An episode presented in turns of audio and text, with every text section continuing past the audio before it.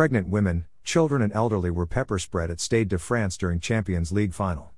Chaos reigned in Paris as the Champions League final between Liverpool and Real Madrid was delayed 36 minutes amid frightening scenes outside the Stade de France, which saw poor organization result in fans dangerously crushed and then pushed back with pepper spray and tear gas as bottlenecks developed more than two hours before kickoff.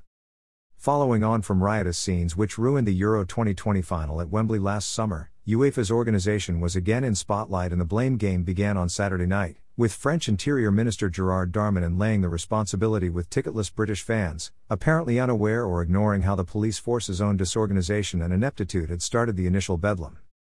Thousands of Liverpool fans and players' families were caught up in crowd crushes, as they found themselves unable to enter the stadium in time for the scheduled kickoff time, while riot police used their tear gas and pepper spray on children and elderly. German TV reported that Marvin Matip, the brother of Liverpool defender Joel, had to flee with his family and pregnant wife while they tried to get access in the stadium because of tear gas deployed by police.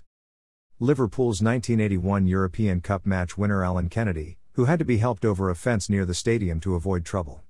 Spain's Minister for Sport Jose Manuel Franco was caught in the dangerous scenes, confirming that was taking more than an hour to cover the last 100 meters to the stadium.